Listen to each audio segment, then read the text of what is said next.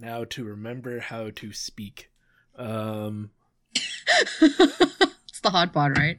Yeah, man, I feel like it's been forever since I've actually talked with anyone, really. like, I know, right? Besides Nancy. uh, but anyways, so welcome back, everyone. They're listening to Exo Friends, the Exo Squad podcast on the Elder Millennial Network. This is Dave Hoyt, and today we're talking about Veil of Doom Part 3 Scorched Venus. And I'm, as always, joined by. Kayvon Fashami. And Lexi DeConing. Uh, I feel like I need to say something about myself now every time, but some some some mildly revealing fact. No, no, no. Like it's like uh, what you do in class with students. Like, tell us one thing about yourself that we wouldn't know. Like, oh god, I I hate this. I like never make my students do that. I was just gonna add, like, what's what's the what's the dumbest thing that a school has made you to make your students do? In like regards to that, not like actual like coursework, but like stupid introductory things. Do you ever have like rules like you have to do this on day one or anything like that? Not once you uh, start teaching your own classes, but yeah. Yeah, and even, like, go ahead. Even TAing for like sections, you know, they would they would suggest on the first day or whatever do an icebreaker, but I was never required to use one, and I actually still like to use, especially with Zoom, like I'll like keep coming back to icebreakers every so often just so that we get to know each other and we develop a little bit of community in the classroom because otherwise it's just like a bunch of people on a video call. Uh, so yeah, I know Kayvon hates that shit, but I'm always like, "What's your favorite color? What animal would you be?" Like I don't know. I just ask them really stupid questions, and it's like a way to generate discussion. I, probably. Uh, oh, go ahead. the the uh the, they did something like that at a place I used to work where uh, you know, we'd have like these quarterly meetings and then all the new people would have to answer if you were an animal what would you be and i always like right after i said mine i just was like man i should have said an armadillo so i could roll away from this conversation that'd be hilarious I can't remember what I actually said. It, it was something un, obviously very forgettable, but I remember thinking, I don't want to be talking about this in front of all these people that I barely know right now. Yeah, it, that's what I like. I hate, especially about the like, what, whatever do you want to be? Like, I had a, um, I was TAing for a class once, and they made us all answer. Like, it was like, what TV or movie character do you want to be? And it's like, I don't want, I I don't watch TV and movies to like want to be the people I'm watching. Like I watch it to enjoy their stories and then also to live my own life and live my own story. Thanks. And it's just like I don't want to answer this question. You can tell some, a lot of students don't like answering it either. I don't know. The question I usually ask them is uh it's like why did you come to college? And you can't say to get a job. But but yeah, exactly. It's like, well, why are you here if not to get a job? And then it's like, oh, okay, well, like let's just keep that in mind. Like, what is this institution really about? Uh, and then I always like to remind them constantly. It's like, look to your left, look to your right. One of these people is not going to get a job in their field when they graduate from college, and probably will never get one. one if you're lucky. Mm-hmm. It's probably you. it's like he's like, do you guys understand? Do you guys know what underemployment is? it's like because yeah. a fair chunk of you are going to know. Um, so it's like you're coming here just to get a job. Well, thing about that is, what? Then why are you here? Yeah. in this class. yeah. Well, and fun fact: our former university is also now slashing like college budgets uh, by fifty percent so, or my former university, yeah. Yep. Mm-hmm. Where we and this is a it's a major it's a major like research one state university. You know, not just like a little like you know, uh, small town like liberal arts college. This is like a twenty five thousand students, big state school, a lot of money, cutting it by fifty percent. Yay! The continuing downfall of higher education and the teaching the actual humanities. Yeah. Oh yeah. Oh yeah. right. Yeah. Uh, End of times, friends. Well, but you know, thankfully, we have things like Exo Squad to escape uh, escape our horrible reality from and go to this wonderful universe of genocide and racial conflict and It was a What golden age. for all mankind. It was a gold. It was such a golden age that our characters were being flung into the sun at the beginning of this episode. yeah uh, DeLeon and JT try to make the best of it by making puns about tanning and uh, really Yeah. having a beautiful view of the sun. But uh, they're gonna die unless something happens. Fortunately, Marsala was there, and uh, he gets to um, hijack the uh, shuttle and come back for them at some at some point here. It's a little bit in the in the future, but I mean, obviously, you know it's gonna happen as a kids' cartoon. But always like to go back to the if it was written today. maybe yeah maybe not they may have all died. Yeah.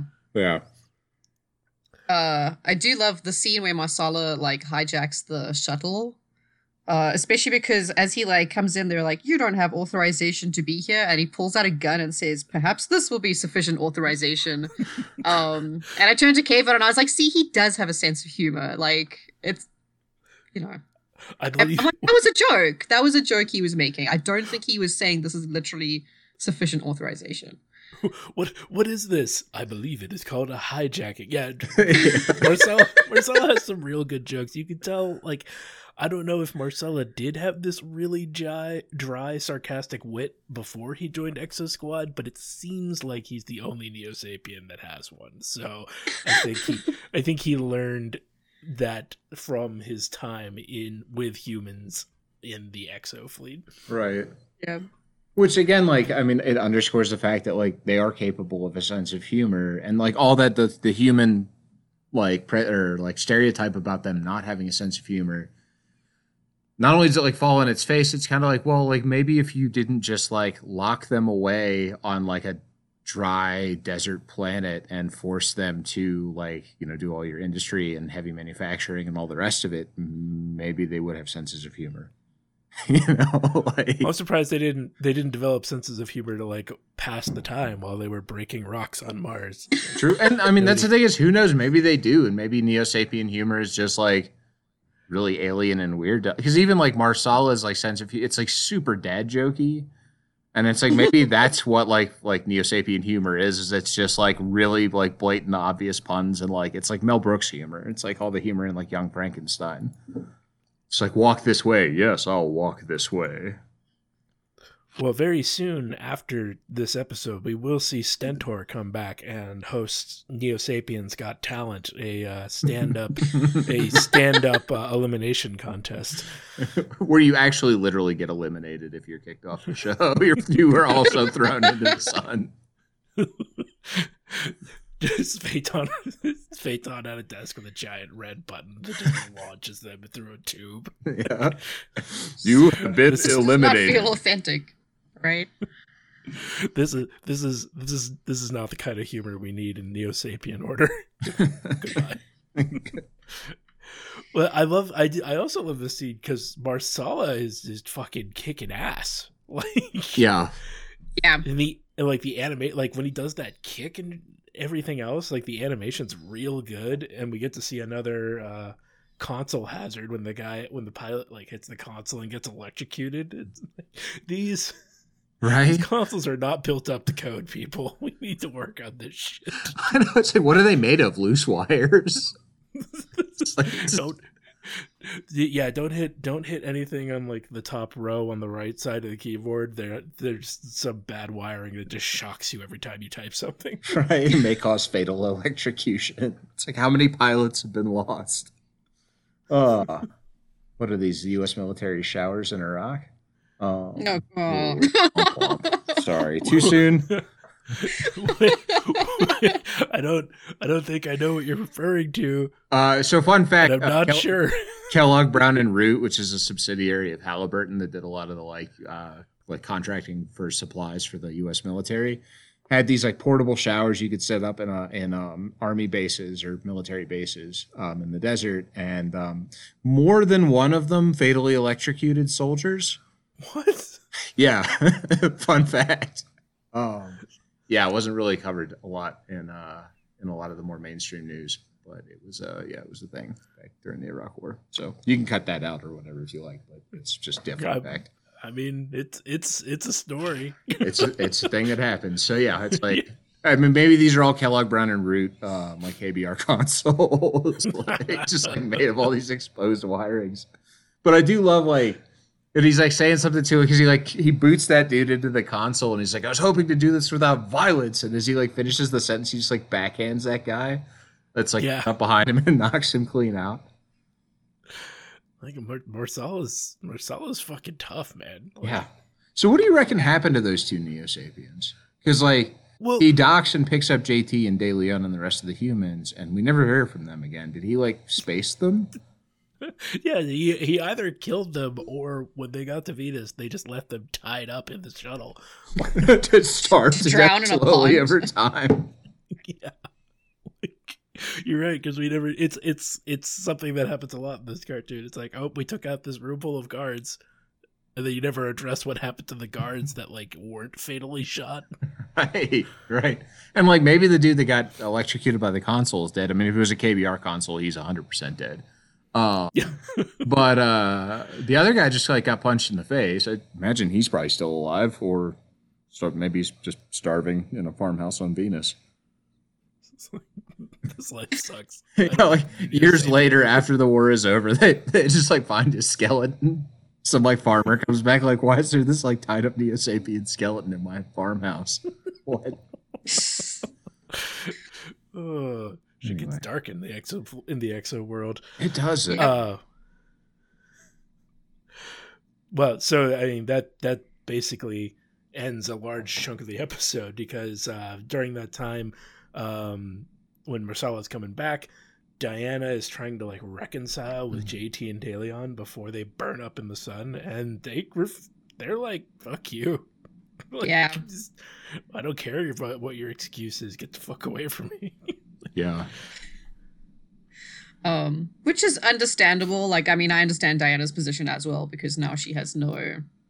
Now that she knows that her family's dead, like she has no uh, allegiance to the Neo Sapiens or to Phaeton anyway. But I can also understand why they'd be like, "Hey, you're a, a species traitor, and uh, get away from us, please." Yeah. Well, it's a I'd scene, right? Like you really feel for her because it's, you know, yeah, she she kind of betrayed them, but out of concern for her family, who she's now figured out has been incinerated in the sun, and now she feels like a complete asshole. But they're not going to, and deservedly, like they're not going to give her any forgiveness, and so she here she is, like wh- what she thinks is like the waning moments of her life before she burns up in the sun, like just completely dejected, dead family, a traitor, like no friends. It's pretty dark. Yeah. But Marsala catches them, um, and and they don't die. They, but we uh, it- there's there's some weird anime. Like actually, I think it's kind of good. The, like the faces are kind of ugly, but I think that's because they're like under such duress. Right. I'm not. It it, it kind of conveys like the what's actually going on with the character internally, which is Mm. hard to do in animation, especially nowadays with like where like the smooth faced anime girl who, can only express through her eyes is is uh, something that's really kind of taken over a lot of things nowadays. Right. Um,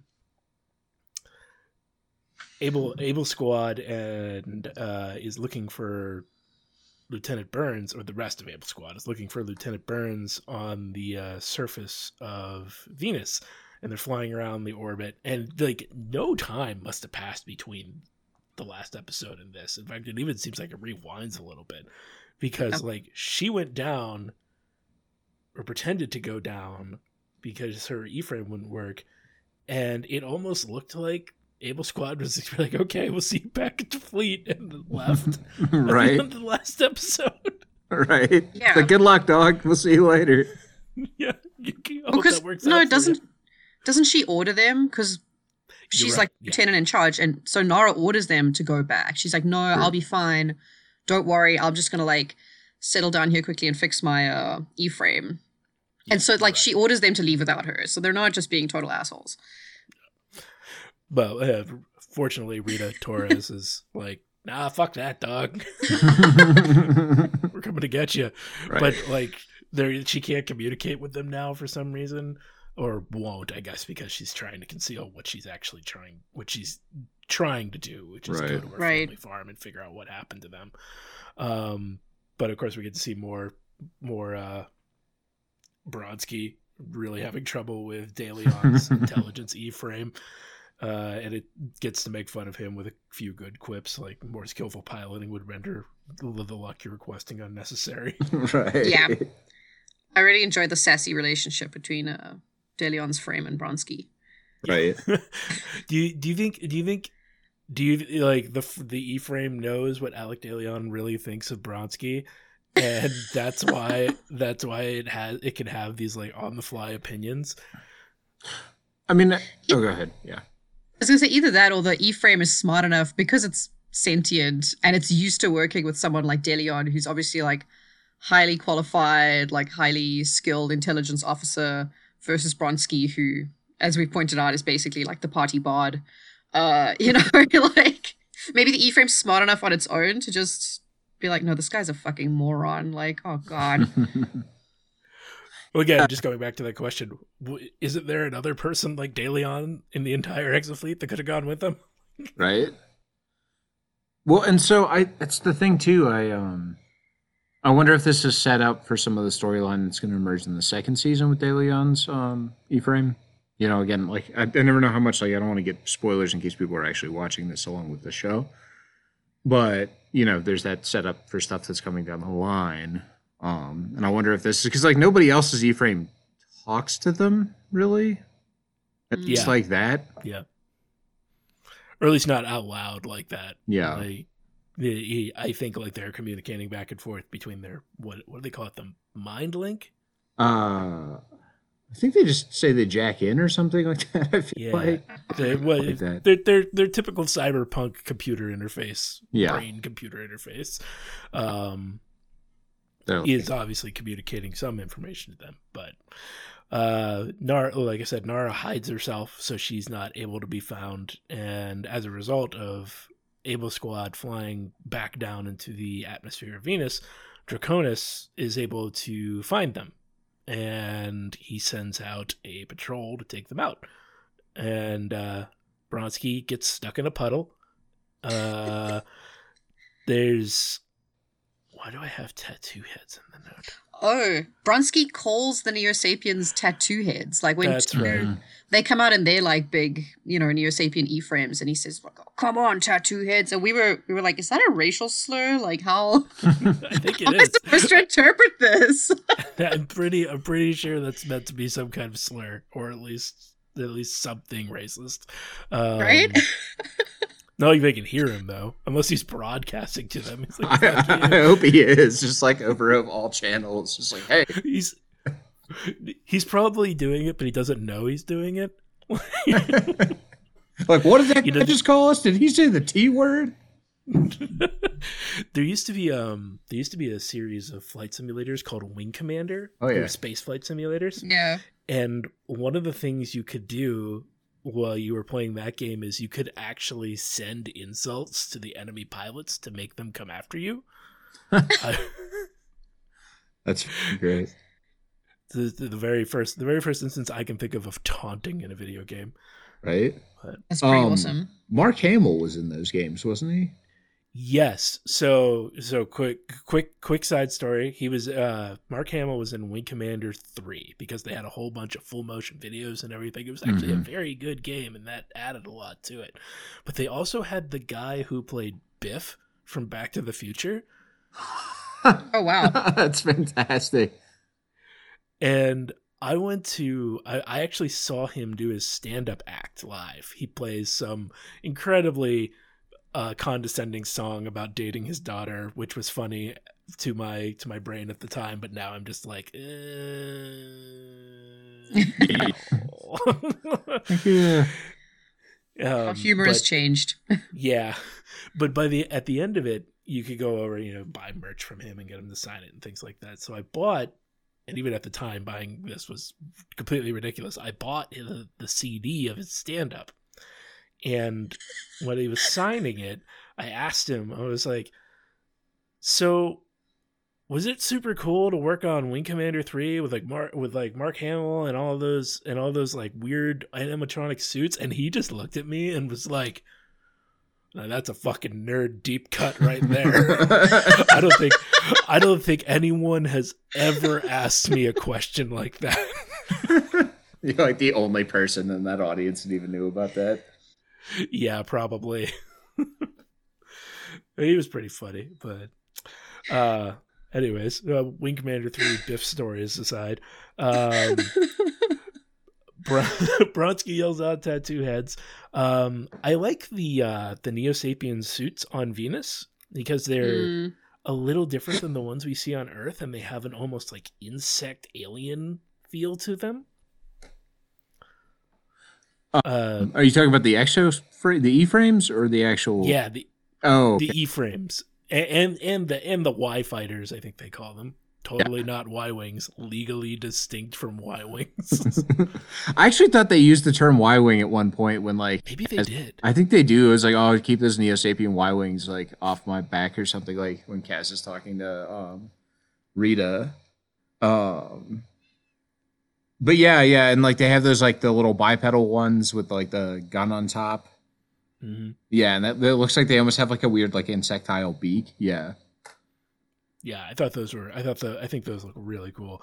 Uh, Kaz kind of delivers the MVP moves this time around by shooting down a whole lot of the Neo, Neo Sapiens until he's almost shot down himself. But Rita saves him with her trusty lightsaber by cutting the ship in half. And, like, let's be clear. Let's be clear. That thing definitely went through the pilot, right? no question. or at least or at least had some like comical cartoon moment where like it was like hurtling towards his crotch but it comes down just in time right. then he explodes and Yeah. dies but Yeah, it's just enough time to do like the look of relief and then realize he's about to hit the ground. And then look, that's it. he it doesn't hit him he looks relieved but he notices the ship's about to explode and he looks at the camera and just goes womp womp yeah. Uh, well, isn't it ironic action remake. There you go. That's a golden opportunity. imagine imagine trying to make this show a fucking comedy Oh oh yeah. I mean, well, you know, laugh about genocide, I guess. Uh, time makes everything funny right guys right. Ooh. Anyway, Uh, yeah. Um, yeah. No, he's definitely been split in half. Though. There's, there's no question. About it. She, she cut him right in That- twain. that man is dead uh, uh, Mar- Ugh. Mars- the Marsala and the and the rest and the rest of the team in the shuttle uh, land the shuttle through by flying through a bunch of storms to conceal their presence. Um, and then the, as they do that, the shuttle crashes as a result of being hit by lightning. Uh, they had a few like it almost seemed like stock footagey things here because there was a commercial break, but I don't know why. But the, like the scenes of the shuttle like flying through the clouds, for some reason those looked really good and detailed to me. Hmm. Yeah, I remember there's like one specific shot of the the shuttle like flying into the clouds, kind of like going from left to right. I think I know what you're talking about. Yeah. It was actually really well done. Um. There they is- into this. Lo- Oh, I was gonna say there is a shot where um they're all like it's inside the cabin and Marcel is like trying to like gain control of it and JT's like you know like oh pull up he's like I've lost control da, da. but De Leon is just sitting there completely like stone faced like he's like he's basically there's no animation it's just like a still of him more or less and he's just like sitting there just like stone face, like totally relaxed like whatever it's I don't It's know, it's like- practicing mindfulness. yeah it's like well this is the best time to I'm about to die I cannot. I cannot control the situation. Therefore, I will let it go. I mean but yeah though. We also we also missed a we, we I did I did miss another great Marsala joke back in the beginning when they when he first saved them because JT like walks up into the cockpit and he's like glad to see your ugly mug and Marsala's like "Uh, your face is ugly as well or like I'm glad Something like that, right? yeah I, I'm my glad to see your ugly face as well. Sure good to see your ugly face. What took you so long? A space tug is not an E-frame, Lieutenant. I have not piloted one before. And I am pleased to see your ugly face. Hey, he knows he's making jokes. At this point, it's undeniable. Like he knows these are fucking jokes, and he's just playing everyone for fools. Right? Right. Uh, I think Marcellus the, uh, humor. Marsala, like I said, Marsala stand up. It would just be you. You'd walk away from it being like, "Was he making fun of me?" I would buy that. CD. I would absolutely buy that CD 100%. Uh, so the the shuttle crashes and everyone gets out of the shuttle. Which wow, there were a lot of people in there. Um, and they they say something about like one of the guys there used to log the murex trees, and I'm like, is that is a murex tree a real thing? And um, it turns out it is. It's a decorative tree that grows mostly in the southern half of uh, the continent of Africa.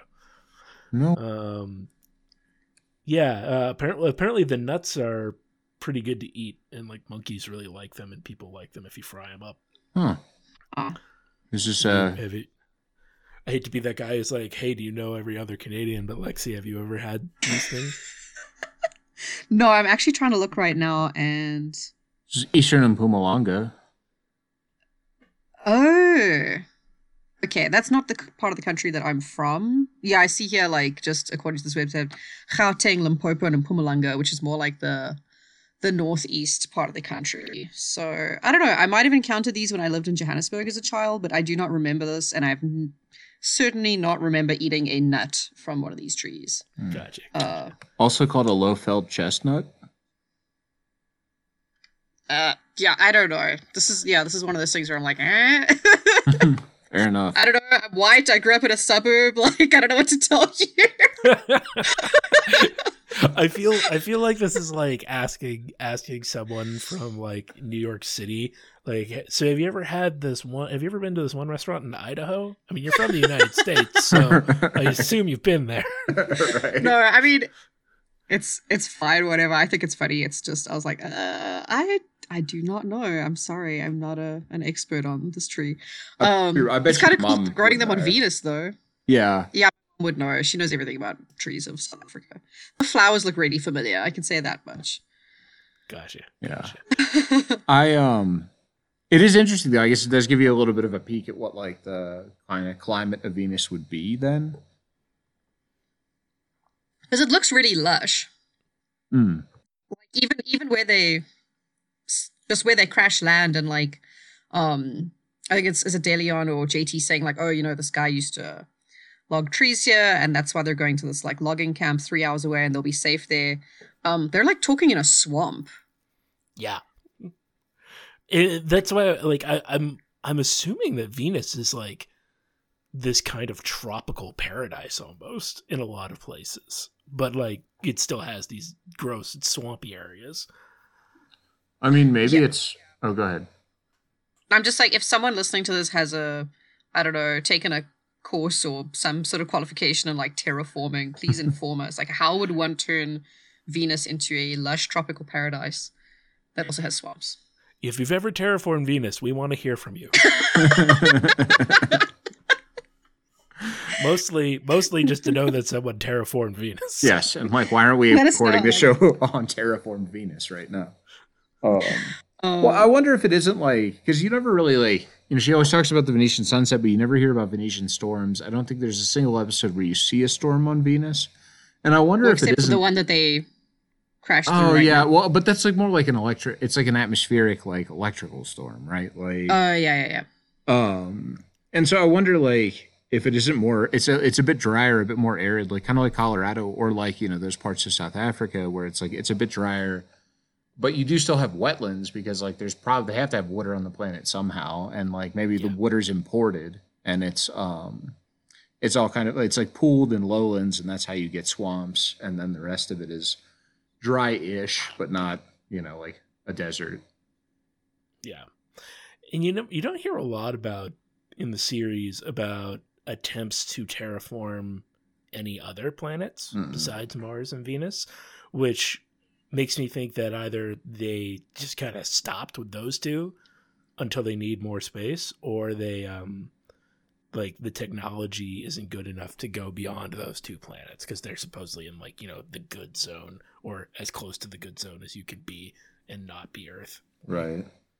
And, and that's that's like one of the things I've kind of always wondered about with this show, even since I was a kid, is like, well, Venus, Venus would be a really hard planet to terraform, right? The atmosphere is acidic. Um, it's got crushing gravity. Uh, air pressure is really thick. Like, I mean, like, right? Like, wouldn't Mars be easier to terraform?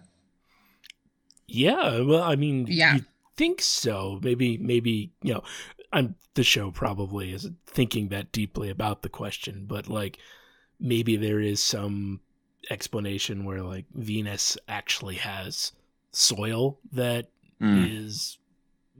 able to be like farmed. Rich in nitrogen or something. Yeah, and maybe Mars doesn't have that. I don't Hmm. know. Again, if you've terraformed Venus or Mars, please write in to Right. millennial network at gmail.com.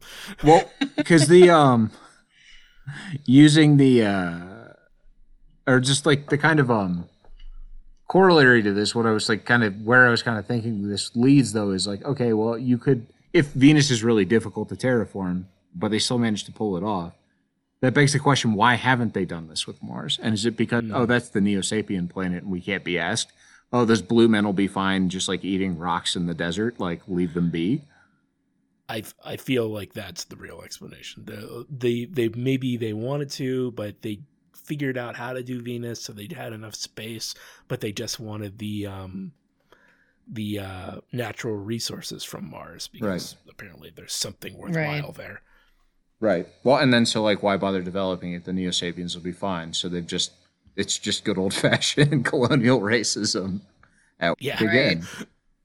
Well, and and that and there's there's a there's some like other indicators of this uh of the scientific achievements is surrounding this like this era that the cartoon takes place in because at one point I, I think it was when when they went back from Tethys to Earth I kind of like did a simple like estimation of the math they're flying at like 30% the speed of light Oh, geez. Yeah. Damn. that they're going real fast. yeah. Puts into perspective for you. Right. Hmm. And this is only like the Uh, 22nd cen- century, too, right? So it's like pretty serious technological jumps there. yeah.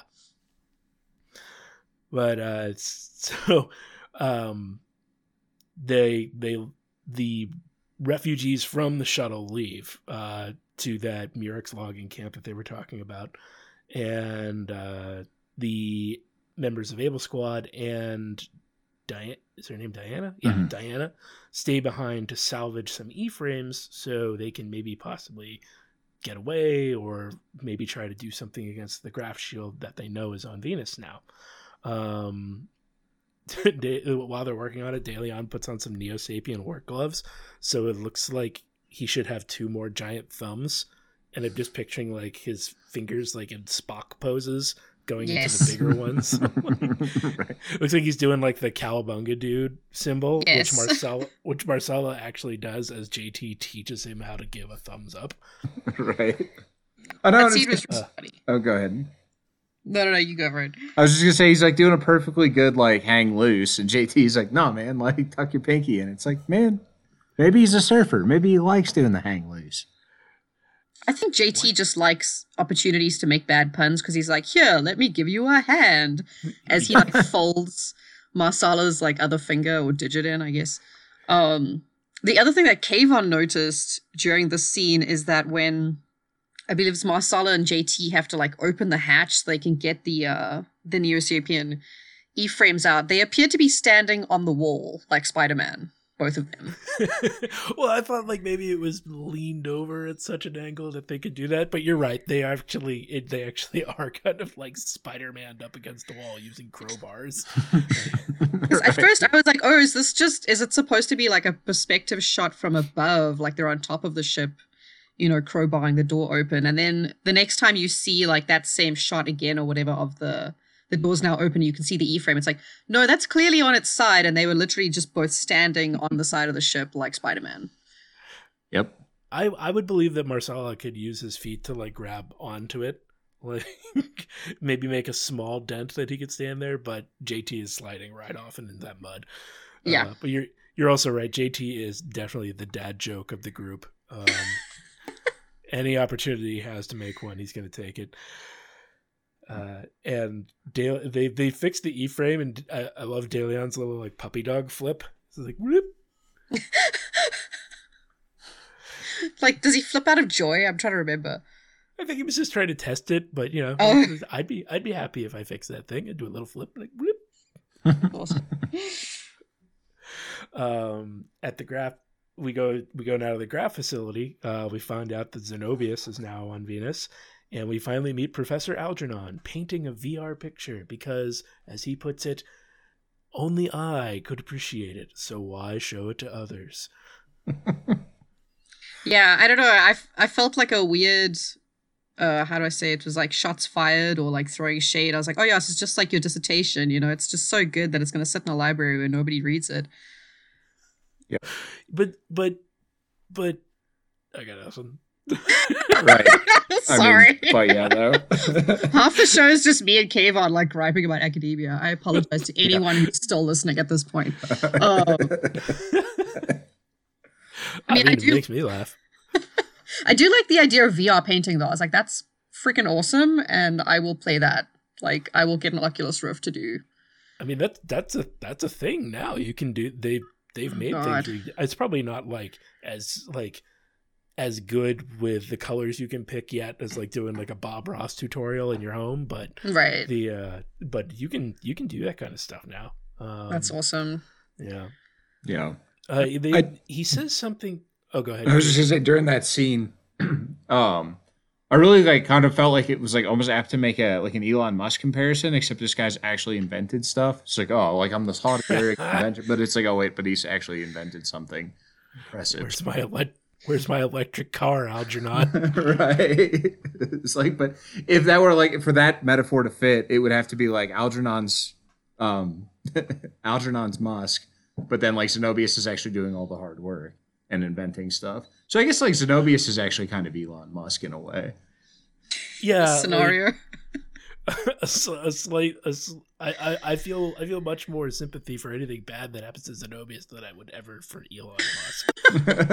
That's true. You kind of you kind of feel bad for poor Zenobius is just in over his head. Yeah. Yeah, and Elon Musk made his initial wealth off his family's emerald mines in apartheid South Africa. Grim. it's almost one and the same, right? yeah, right. It's the same thing. Ugh. Uh, yeah, I didn't I didn't know about that until you guys told me about that. Not a lot of people. It's it's definitely not a part of his biography that he leads with. No. Remember, remember when? Oh my goodness. Anyway, Uh, hang I wanted to ask though, because this is the scene where uh is it Shiva who calls? I can't remember. Who calls to like was it Phaeton who calls to reprimand Zenobius? Uh, it's Dra- it's Draconis, the uh, the Draconis? general on Venus. Yeah, Alright. And then is it like Algernon basically also throws shade at uh Zenobius and is like, I thought you alphas were bred for intelligence. Like so that, yeah. you know, just leave me out of this politics bullshit. Is this the first time that they mention the alphas? Because like I'm trying to remember if that comes up in previous episode that there's a specific I don't know, brood or whatever. What no, I don't think them? I don't think it is brought up before this point. And I was I was trying to think like what other Neo Sapiens have we seen so far that might have been part of this alpha batch? I don't know what you want to call Yeah. it. Um, I'm thinking um, the the finance minister because remember how much smaller he was, Right. And like he has a quote unquote you know desk job.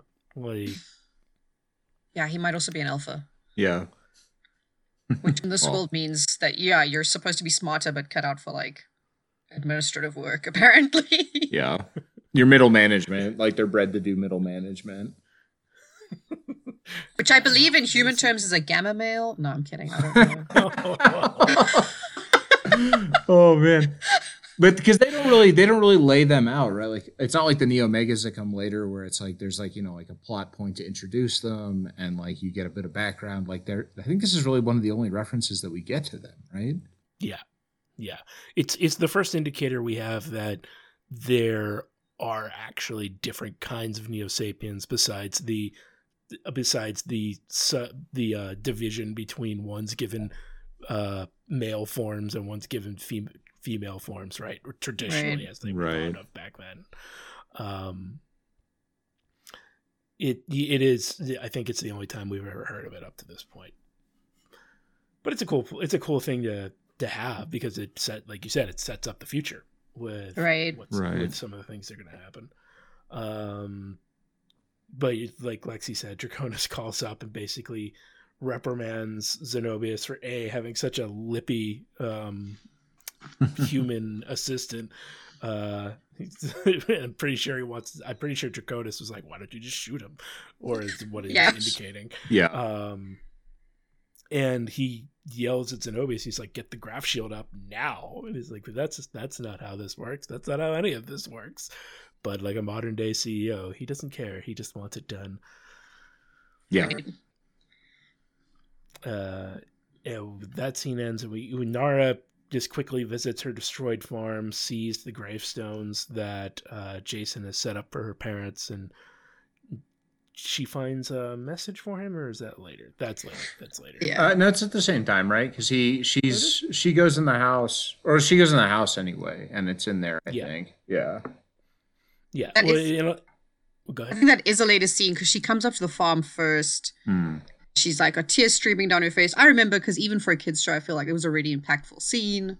Hmm. Um, especially because they spent so much time setting up like Nara's closeness with her family and how she prioritizes fa- family in her life. Um, and then I just remember because like she goes into the actual what looked like some sort of like glass enclosed greenhouse type thing even though they Yeah. grow stuff outdoors like there seems to be like a greenhouse and that's where i think james has created the headstones also just wanted to say big up to james like those headstones were legit i was very impressed by his Yeah. headstone carving skills he had to he had to dig the hole put the corpses in the hole cover the hole find that those stone slabs move them carve them and engrave them right like i love you mom and dad but in the same situation i'm sorry i don't think i would have given you that nice marker right. I'm not sure what my stone carving skills really are, so sorry. oh i just gotta go over here and dig my chisel out of this rubble oh. Uh, yeah because they. oh sorry. I was just gonna say poor nara. Yeah it's rough man. That's not yeah very like impactful emotional scene. That's that's the show looking directly at the children watching it and being like because we actually see james's dad at some point. We never get to see their mom but that's just the show looking at kids and being like think about this kids. If there was a war your parents could be dead I mean, but for real though. yeah right Oh, that's great in a pretty dark way, appreciate them right? We've got to uh, see if we can contact the writers and just be like, on a scale of one to ten, how much emotional damage did you want to do to children? Like, like like one one being uh you know like you've- batman's parents dying and 10 being either littlefoot di- littlefoot's parents dying mom dying or uh optimus prime dying on the table what, what where's the scale here I mean, oh, sorry. maybe well be because like how many kids, how many kids cartoons can you remember from that era? Where it's like, yeah, okay, Batman's parents are dead, but it's like a thing that happens in the past. You see a couple of maybe flashbacks depending on like the media, like which version of Batman you're watching or reading, where you see the you know the pearls, you know, falling in the alley or whatever. But this is something where it's like it's not something you were expecting. It's not part of the backstory. It's something that happens while you're watching the show, and then it's something that the characters have to deal with, like ongoing, is this like sudden and unexpected grief. Not like character defining grief in the sense that like, okay, that's that's Batman's motivation. He's going to set out to right things. Instead, this is just something that like happened to these people, and now they have to go on. Mm. And it's I can't, yeah, i can't peter parker and uncle ben Ar- in that cartoon already established backstory though. yeah you know, I mean, if you're watching uh, that cartoon, I know maybe not all the viewers, but most of us know what happens to Uncle Ben. Like it's yeah that's how Spider-Man becomes Spider-Man. You know, and it's like and it's got like this like there's a certain like kind of moral arc to it of like you know these are these are people especially so for spider-man right that's how he learns it great power comes with great responsibility right that's how he learns that like okay like i have to actually like use my power to to, to prevent there from being other uncle bens but for james and nara it's just like this is a footnote in a much larger conflict that that spans way beyond them that yeah they'll play instrumental roles in but like this is there's not really any meaning to this there's no revenge there's no anything, right? Like it's just some anonymous Neo Sapien pilot comes in, blows up the farm, blows up James's dad's tractor, and then just like flies off, and that's that. The the only the only comparison I can think of is the first second episode of X Men when Morph dies. Oh, jeez, I don't even remember that. Oh, Right. Oh It- yeah, that's right. I forgot about Morph dying in that. but that that's the only one I can think of, and even that was not. I don't, I, I guess it was pretty impactful, but like I don't think it was as impactful as this. Right. Right, because they kind of like, I mean, it moves on pretty quickly. Like, there's a couple episodes of Boohoo Morph, and then that's it. Yeah, I mean they do. They I, I will say that that cartoon did a a decent job, especially for a children's cartoon, of illustrating grief because like every member of the team goes through like the loss of Morph and it changes the relationships about them. Like Wolverine definitely becomes way more antagonistic to Cyclops True. afterwards, um, at least for a while. Uh, which you know that, that's a real emotion. But Yeah. um, that's the only like I said, that's the only other cartoon at that time that I can think about that. Right. Because even even like the Superman cartoon that came out around that time, they didn't do the ballsy version where they kill uh, Wayne Kent. Is that his dad's name? I can't remember what it Uh. does. I, I, full confession, never liked Superman, even as a kid. That he was boring. Well, so th- there's like there's always two different versions of the story. Either uh, the the either the father of the family that finds Clark dies Mm. when he's a teenager, or he doesn't. Mm. Okay. Depending on which version, like the cartoon, he he was still alive. But like the original movies in the '80s and the newer Zack Snyder ones, he dies Right. once from a heart attack and once from a tornado. Exciting. Um.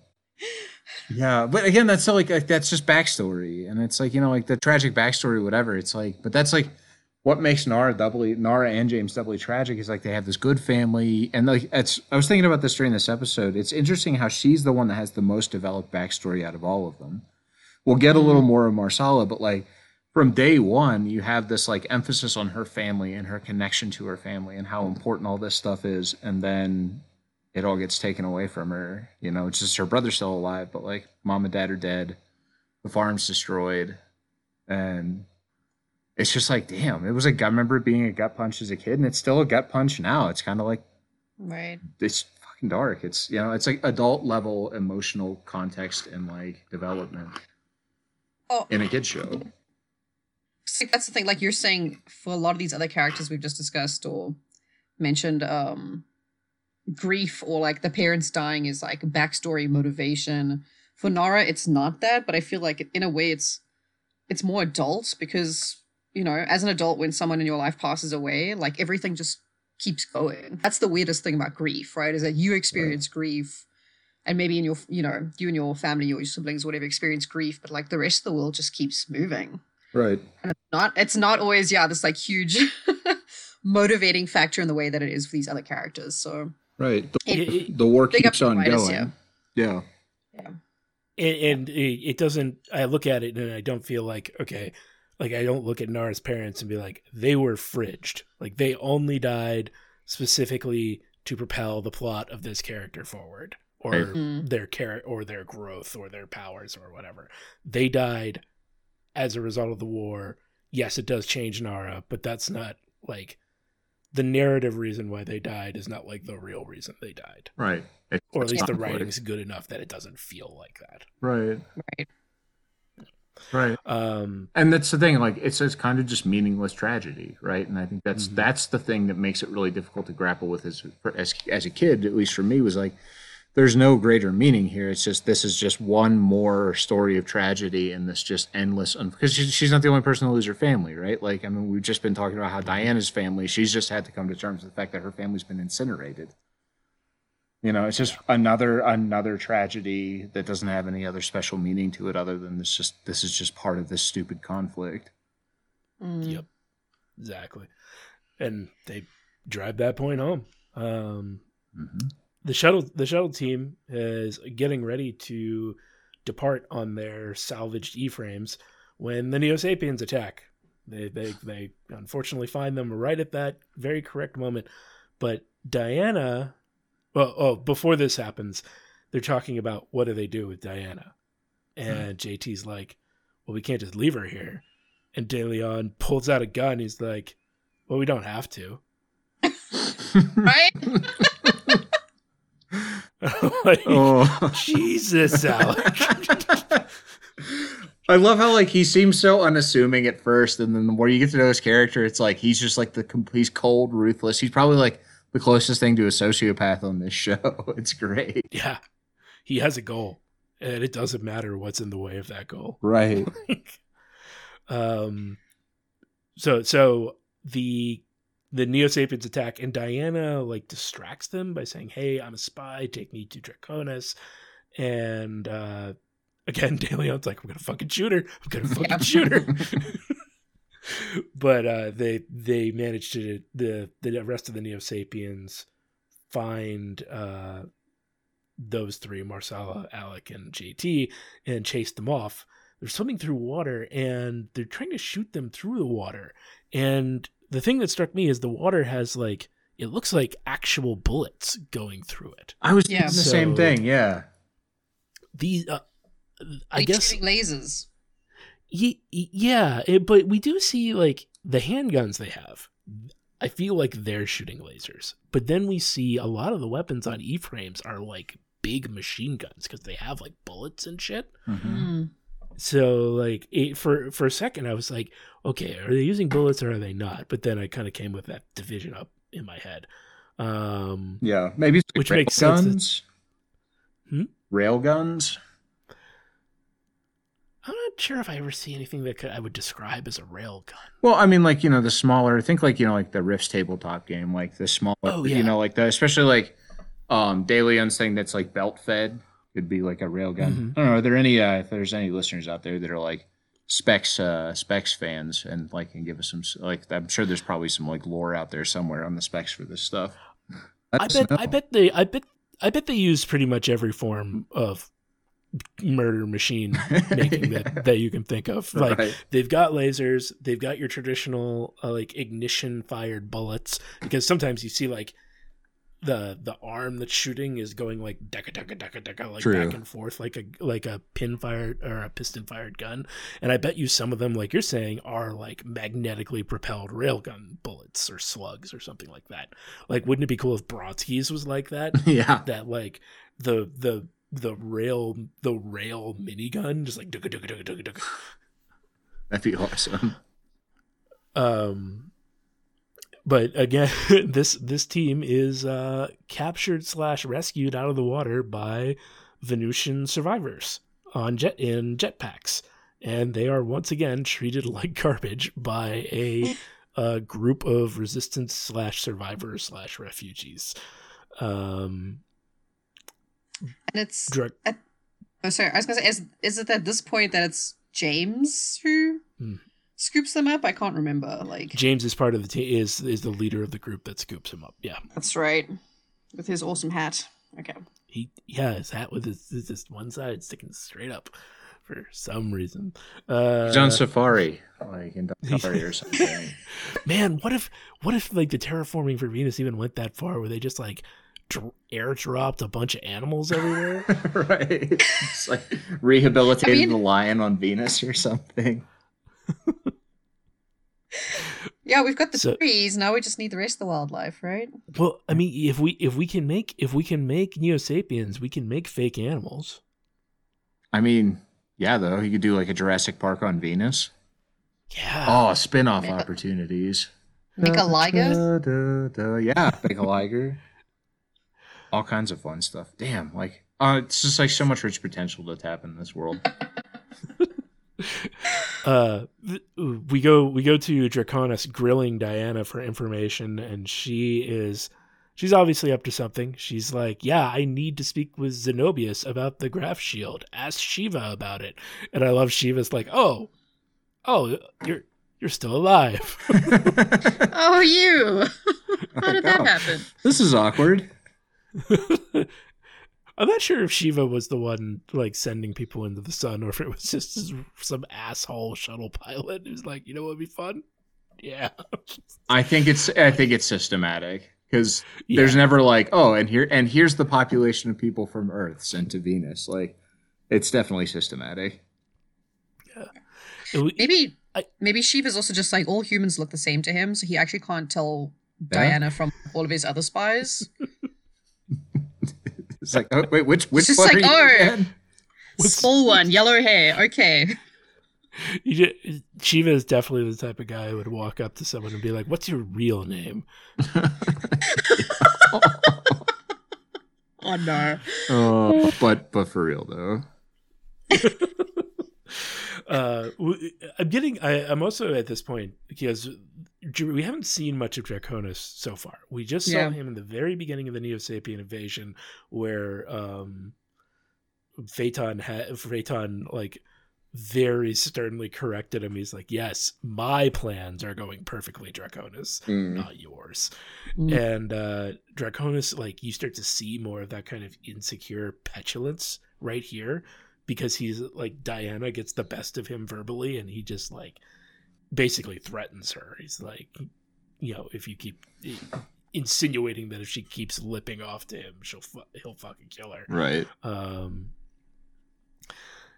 and uh, so I the implication from the end of that scene is that yes, Diana is going to get to go see Zenobius and Algernon. Um, Nara laments at the farm, and she finds a message from James. At this point, um, there's uh, a tiny box next to a chess set that her grandpa used to use, and um, that's where the message from James is telling her to meet him at the snake tree. Mm. And um he shows it shows some some recordings of what the Neo Sapiens are doing to everyone on Venus. And it shows them marching a bunch of people into like something about the size of four porta potties strapped together. But there's like dozens and dozens of people and cows going into these things.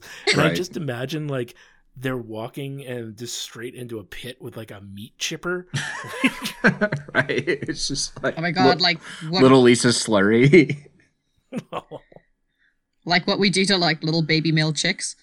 yeah. yeah. Sorry. Right. Uh, also, can we just point out, like, in terms of just like James's like excellent effort in the whole in this whole aspect, like, okay, so he carved the headstones, he did all that. He also took the time to like edit together a video package for his sister to show her what was going on. Like, it's like not just like it's like here's here's me, but I've also got I've went out and I collected all this other footage, and I'm gonna put it together for you, this package, so you have a sense of what's happening. God, I hope you find this. Right. All that wasted time. right. I could have been hours on these- food. I know. It's like maybe you're the reason you're starving, James, is because you're putting way too much effort into everything other than finding food. What doesn't is it in the video? Or is it in the previous scene where he says like we can't eat grass? Oh, we we can't eat grass like your friend here. Yeah, That's right. Yeah. Yeah. Oh. God. Anyway, James. Uh yeah, let's we'll talk more about James as he features more heavily in coming episodes, but he's a bit of a, an interesting character. Yeah. And we end the episode well, focused on James because he calls up the Neo Sapiens and says, We'll give you these three Exofleet members for three months of food. And uh, JT is is just like, But why? Yeah. and then, then the episode ends. Right. Which is like even darker than um, you know, like the human resistance was like, oh yeah, we, we don't like you, we're gonna take you captive for a minute, we figure out what you do. But it was like never like even entertained, like let's turn them over to the Neo Sapiens. Hmm. Or James like immediately it's like, give me th- and three months of food, like that's the best you not even six, not a year. three months of food. Yeah. It's like how long? I mean, Well, it, sh- it, sh- it it shows a it shows a stark difference between James and Napier, right? Because if James being the leader of the Venusian resistance, James is a farmer. He's not a soldier. right. Like Yeah. he he he's the only thing he knows how to do is at this point is probably survive. They they don't even really have it looks like weapons to fight back at all. Right. Um, It doesn't doesn't. Napier who's Oh, go ahead. Sorry. oh go ahead. No, go ahead. Oh, you, you've got you've got Napier, who is a uh, ex-military guy, and supposedly was at least somewhat ranking enough to be in a leadership position. I think, Right. um, and a police officer, and has all this training and everything. So, like, he's maybe coming at it from a stand up and resist as opposed to a survive to resist point of view. Right.